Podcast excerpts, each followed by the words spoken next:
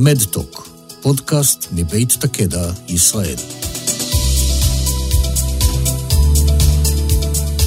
שלום לכל מאזיני מדטוק מבית תקדע ישראל. אני מיכל זגון רוגל, שמחה לשוחח היום עם דוקטור דן אוירו, סגן מנהל רפואי במחוז מרכז מכבי שירותי בריאות. היום אנחנו בפרק מיוחד לרגל יום הרופא הישראלי, ואני מקווה שנוכל לשמוע קצת מדוקטור אוירו, איך זה בכלל להיות רופא משפחה, ועוד בתקופה כל כך מאתגרת של המציאות, מגפה עולמית, שינויים תפעוליים וטכנולוגיים מתמידים במערכת הבריאות. איך עושים את זה? אבל נתחיל בראשית ההתחלות שלך, דוקטור אוירו, ברשותך. מדוע בכלל בחרת לעסוק ברפואה? אז אני בחרתי לעסוק ברפואה, האמת, לפני הרבה מאוד שנים. אני אה, עתודאי, או שהייתי עתודאי, תמיד יש ויכוח אם אה, עתודאי נשאר עתודאי, אבל כבר בגיל 17 וחצי, קצת לפני גיל 18 התחלתי ללמוד רפואה, זאת אומרת, הבחירה ברפואה קרתה עוד אה, בגיל העשרה. חושב שהייתי חשוף לעולם הזה, מאחר ולאבי הייתה מעבדה רפואית, וככה, מאז שהייתי ילד קטן אה, ראיתי מטופלים מגיעים. ואת הקשר בינו לבין המטופלים. ומאוד אה, ככה נהניתי מהרעיון של לעבוד עם אנשים, אה, לעזור להם, לשמוע אותם, ובאמת ככה, תוך כדי לימודי הרפואה, זה חיזק את ההרגשה שלי שהבחירה שלי הייתה נכונה, וגם היום, אחרי אה, מעל 20 שנה מאז הבחירה הזאת, אפילו 22 שנים. אני מאוד שמח ואני חושב שזה המקצוע הכי יפה שיש. וואו, איזה כיף לשמוע, איזה כיף לשמוע כאלה תחושות וכאלה תובנות, גם ברטרוספקטיבה. זה באמת uh, תענוג. רופא משפחה הוא בעצם זה שמלווה אותנו חיים שלמים. אני פוגשת המון רופאי משפחה שמספרים על קשרים עמוקים וארוכים עם משפחות ואולי דווקא הקשר ארוך הטווח הזה יוצר גם אתגרים מיוחדים במקצוע, אני ככה מניחה. אני אשמח לשמוע ממך מה דעתך בנושא, מה, מה עובר בכלל על רופא המשפחה? אז אה, קודם כל, נכון מאוד, כמו שאמרת, רופא המשפחה...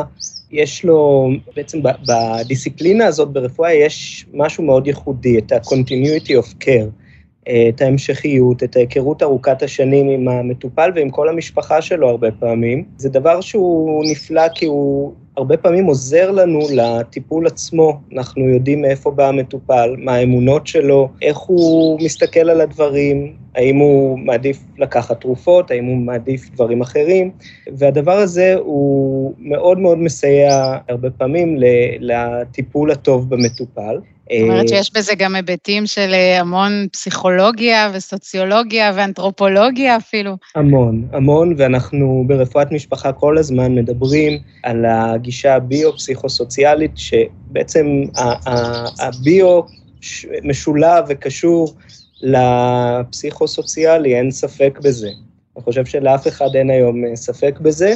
הדבר הזה גם אה, הרבה פעמים מאתגר, כי אתה יוצר אה, קשרים ארוכי שנים וקשרי אמון עם מטופלים, ולפעמים התשובות שאתה נותן הן גם לא תמיד לשביעות רצון המטופל, אם הוא חושב שהוא צריך טיפול כזה או אחר.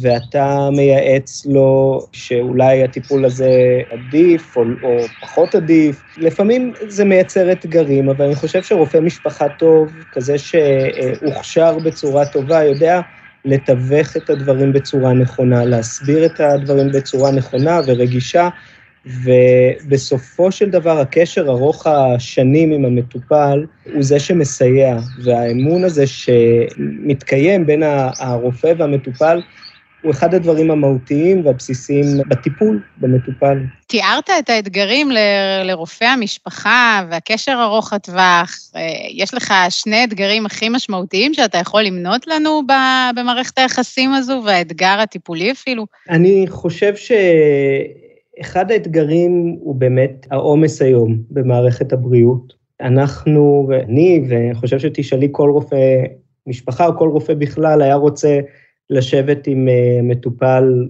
חצי שעה, שעה, ולצערי אנחנו, אין לנו את הלוקסוס הזה, ואנחנו צריכים אה, בעצם בזמן הקצר שיש לנו, לשמוע מה מפריע למטופל, לתת לו מענה, לבדוק אותו כמובן, ובנוסף גם לא תמיד המטופל מגיע עם הדבר שבעינינו, שמבחינת הרופאים הוא הדבר המהותי ביותר.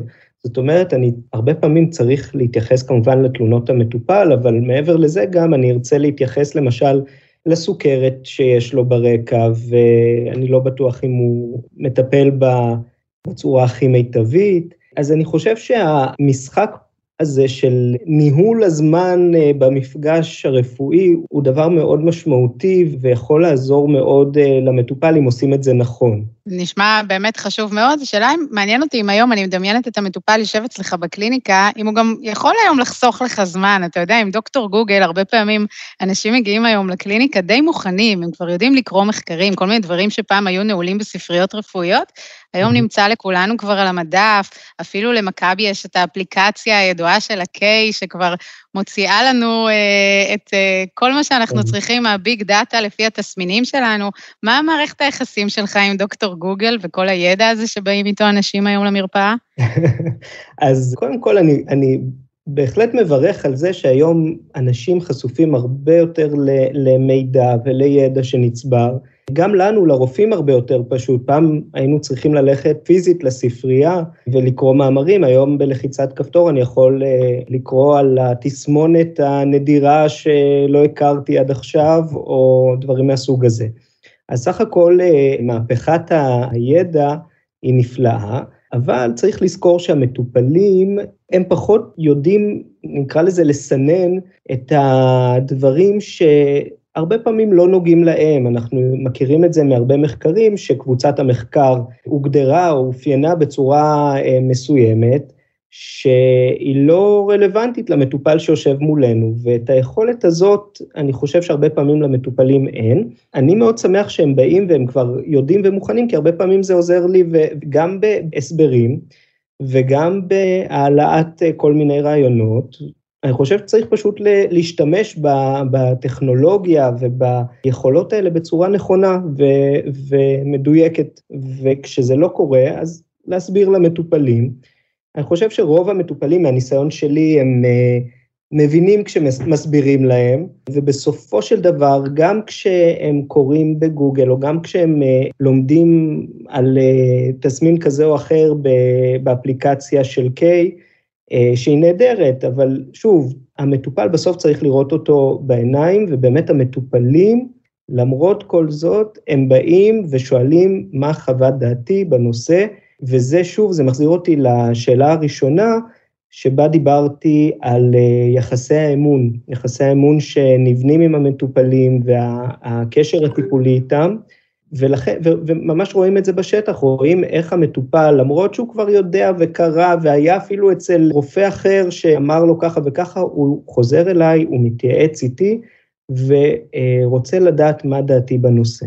מאוד מרגש שזה בסוף נופל על אה, אמון והערכה של, אה, של שני הצדדים, שמעריכים את הדעות אחד של השני. נכון, נכון, ואני באמת, אני חוזר ואומר, אני מברך על מהפכת הידע, בהתחלה אני חושב שהרבה מאיתנו חששו, ו...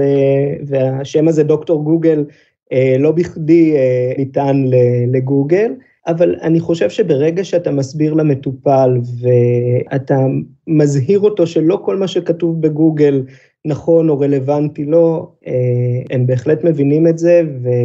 וסך הכל אפשר להשתמש בכלים הטכנולוגיים אה, בצורה כזאת שתסייע לנו. ובהמשך לשיחתנו על כל מה שכתוב בגוגל ובעיתון ובחדשות בכלל, אנחנו נמצאים עכשיו בתקופה שאי אפשר להתעלם ממנה, בתקופת מגפה עולמית, הקורונה. ואנחנו כל הזמן קוראים בעיתונים, והנה הגיעה המוטציה החדשה והמסקרנת מאנגליה. איך, איך, איך נראית הקליניקה בכלל שלך בתקופה כזאת מטורפת ומאתגרת בהיסטוריה האנושית? אז בהחלט זו תקופה מטורפת ומאתגרת, ואפשר לתת לה המון המון אה, סופרלטיבים. היא גם מאוד הפכפכה, כי uh, בתחילת הדרך, uh, לפני עשרה חודשים, לא כל כך ידענו, לא ידענו כל כך עם מה אנחנו מתמודדים, אף אחד בעולם לא ידע עם מה הוא מתמודד, וזה לפחות ב... אני חושב, מאה שנה האחרונות, הפעם הראשונה שאנחנו מתמודדים עם מגפה עולמית שאנחנו לא בדיוק מבינים מה המשמעויות שלה, וככה גם נראתה אה, הקליניקה בהתחלה, לפני עשרה חודשים. לא ידענו כל כך עם מה אנחנו מתמודדים, ידענו מעט מאוד מידע מפרסומים שרק התחילו בעולם. זה נורא מת... קשה, לא? כשאתה לא מצליח. לספק תשובות למטופל, זה לא משהו שאתה רגיל אליו ביום-יום. זה מאוד מאוד קשה. אני חושב שאחד הדברים שאני חושב לרופאי המשפחה יש בהם יתרון, זה היכולת להבין שבהרבה מצבים אנחנו לא תמיד יודעים הכל. ברפואה זה, זה לא מדע מדויק, עדיין לא. רופא המשפחה יודע הרבה פעמים להתמודד עם החוסר ודאות הזאת, שהיא בהחלט גורמת להרבה מתח אצל המטופלים, גם אם זה קורונה או גם אם זה מצבים אחרים, שלא תמיד אנחנו, יש לנו את התשובות המדויקות. אבל שוב, יחסי האמון, וזה מחזיר אותי שוב פעם לאותו הדבר, יחסי האמון והיכולת לשוחח עם המטופל, להבין אותו, לשמוע אותו, זה כן עוזר לנו וכן עזר לנו כדי ככה קצת לתווך למטופלים את הדברים, ואני חושב שזה עזר לנו באמת אה, בגל הראשון להתמודד, אבל אין ספק, אנחנו ראינו במהלך החודשים האלה אה, עלייה בחרדה ובמצבים נפשיים מורכבים יותר, וגם עם זה רופאי המשפחה אה, צריכים להתמודד ומתמודדים. ומטפלים. אנחנו היום נמצאים בפתחו של מבצע חיסוני הקורונה, אז אנחנו הרבה יותר אופטימיים, והיום בעצם הפוקוס עבר אה, להסבר על החיסונים. אנחנו בעצם אה, רוצים לתווך למטופלים, לאותם אלו שחוששים, את המידע שיש לנו על החיסונים, להסביר להם למה זה חשוב, למה זה חשוב עבורם, ובעצם תפקיד רופא המשפחה במגפה הזאת הוא כל הזמן משתנה, הוא ממש אה, דינמי ומשתנה, וזה מאתגר, אבל אה, אני חושב שיש לנו את היכולות ואת ה... כישורים בעצם לנוע בתוך התווך הזה ולתת מענה ובעצם להחזיק את הידיים אה, של המטופלים. אם בצורה אמיתית או אם בצורה אה, וירטואלית. יפה, דימוי מאוד יפה.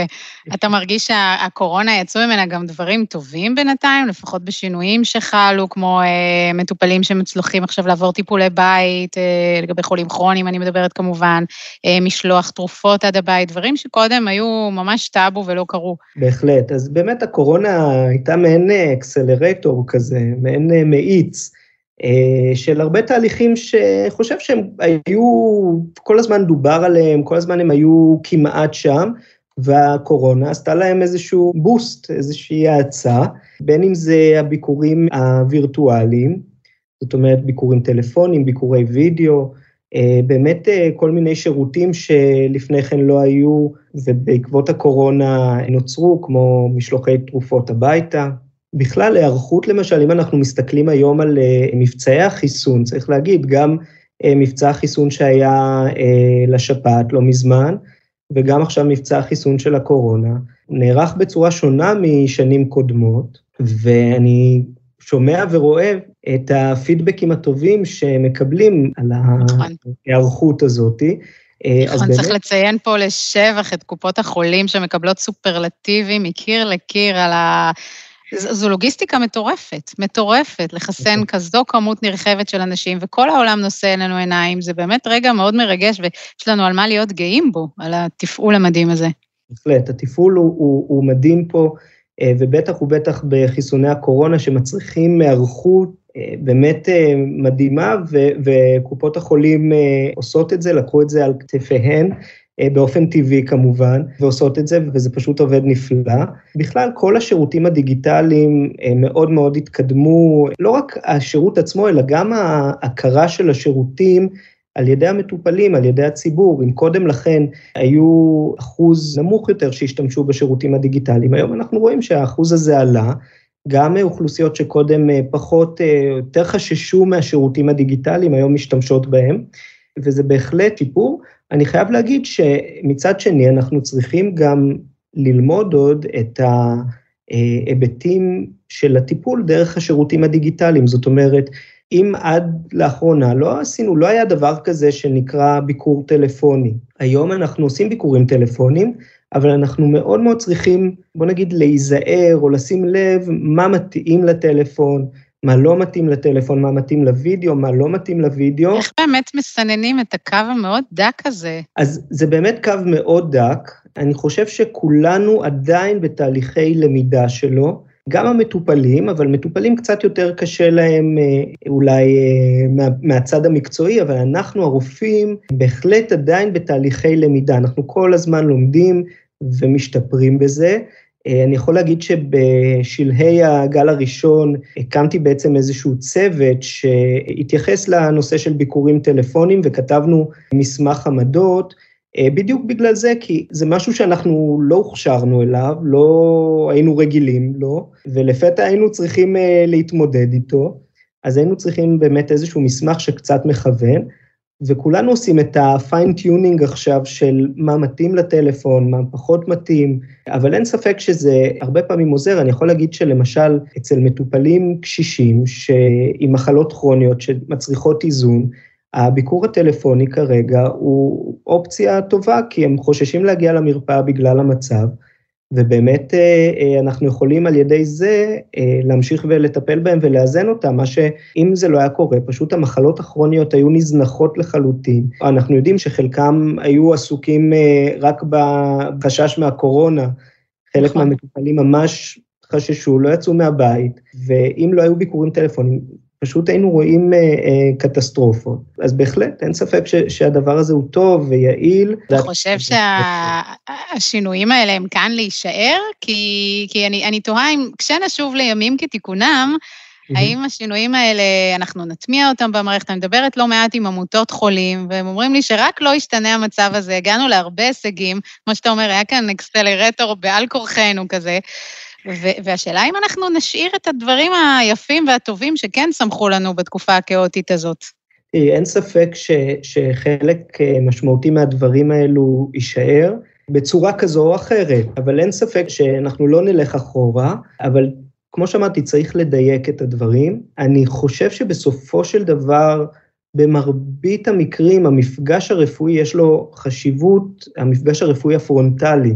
יש לו חשיבות, בין אם זה עצם התהליך הזה של המטופל בעצם קובע את התור, מגיע למרפאה, זה כבר חלק מהתהליך הטיפולי, זאת אומרת, הוא כבר עושה איזשהו צעד שאומר שהוא רוצה לבוא, להתייעץ, לקבל טיפול, לשמוע את הרופא ואת חוות דעתו, אז ככה שיש לזה משמעות ו- ואסור לבטל אותה. עם זאת, אני, אין לי ספק שחלק מהמקרים אפשר יהיה לטפל בצורה, לא יודע אם וירטואלית או, או לקרוא לזה מרחוק, אבל טיפול מרחוק, באמת אה, טיפול טלפוני, טיפול בווידאו, לפחות לדברים שהם אה, יותר בסיסיים, הערכות בסיסיות, אבל אני באמת רוצה להגיד שגם אם מאוד מאוד נוח היום לעשות אה, ביקור שהוא ביקור טלפוני, זה הרבה פחות אפקטיבי מהתהליך של הגעה למרפאה, פגישה עם הרופא, באמת המפגש הבלתי אמצעי הזה שיושבים הרופא והמטופל בחדר,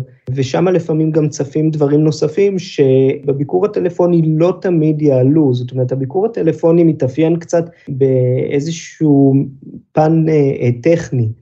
אז אני חושב שיש מקום גם לזה וגם לזה, רק אנחנו בהחלט צריכים לדייק ולדעת אה, לסנן מה מתאים לפה, מה מתאים לשם. אתה חושב שאפשר לאפיין את זה בקטגוריות, שאולי הביקור הטלפוני הוא מתאים יותר לפלח מסוים של אוכלוסייה, אולי לצעירים יותר, לעומת הביקור הפיזי שיותר מתאים למבוגרים יותר, או שבכלל אין קשר? אני חושב שבעיקר אה, צריך יהיה לנסות לאפיין את זה לפי סוג התלונה, או סוג התחלואה, ובהתאם לזה בעצם אה, ככה להדריך את המטופלים.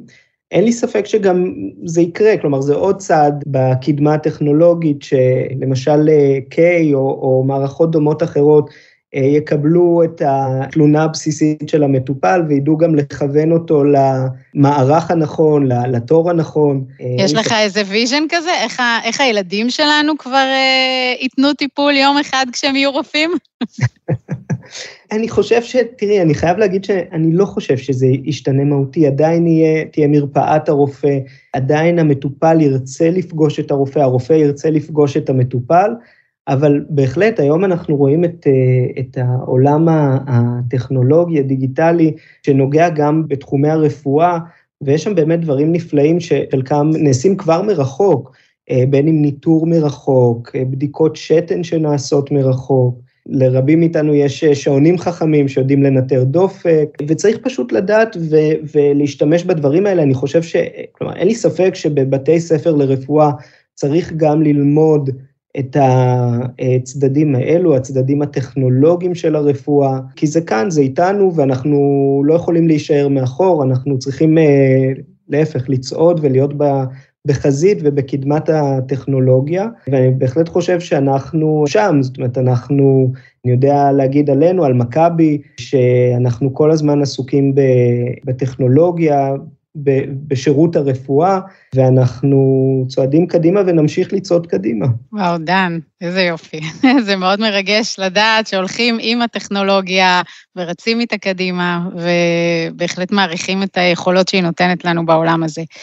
אז אנחנו מדברים היום לרגל אה, הרופא הישראלי, יום הרופא הישראלי, אה, ואני אשמח לשמוע ממך מה אתה מאחל בעצם למערכת הבריאות ולמטופלים בתקופה הזאת. אז אני מאחל קודם כל אה, לרופאים שימשיכו לעבוד עם הלב שלהם, שהלב שלהם יתמלא, ו... כי, כי זה הדבר הכי חשוב, אתה צריך לאהוב את מה שאתה עושה ולאהוב את המטופלים. אז אני מאחל באמת שכל הזמן ימשיכו עם האנרגיה ושתהיה להם עוד אנרגיה ועוד אנרגיה, להמשיך ולעזור למטופלים, להיות uh, באמת בין מערכות הבריאות הטובות בעולם, וזה בזכות הרופאים שלנו. אני מאחל להם שיהיו uh, שמחים ומאושרים מהעשייה שלהם. יחד עם זאת, אני מאחל למערכת הבריאות להשקיע או ש, שיושקע בה תקציב מתאים, כדי באמת לאפשר לנו לתת רפואה טובה, לעשות רפואה טובה. אה, רוצה לברך את אה, כל הרופאים אה, בישראל, בברכת יום הרופא שמח, ולהוריד בפני כל אחד ואחת מהרופאים והרופאות את הכובע על העשייה המופלאה. באמת. תודה, תודה רבה. רק שיהיו לנו בשורות טובות. תודה רבה, דוקטור דנו ירו, סגן מנהל רפואי במחוז מרכז מכבי שירותי בריאות. ותודה שהצטרפת אלינו למדטוק מבית הקדע ישראל, ושיהיה לכולנו יום רופא ישראלי שמח. תודה, תודה על ההזמנה. מדטוק, פודקאסט מבית תקדע ישראל.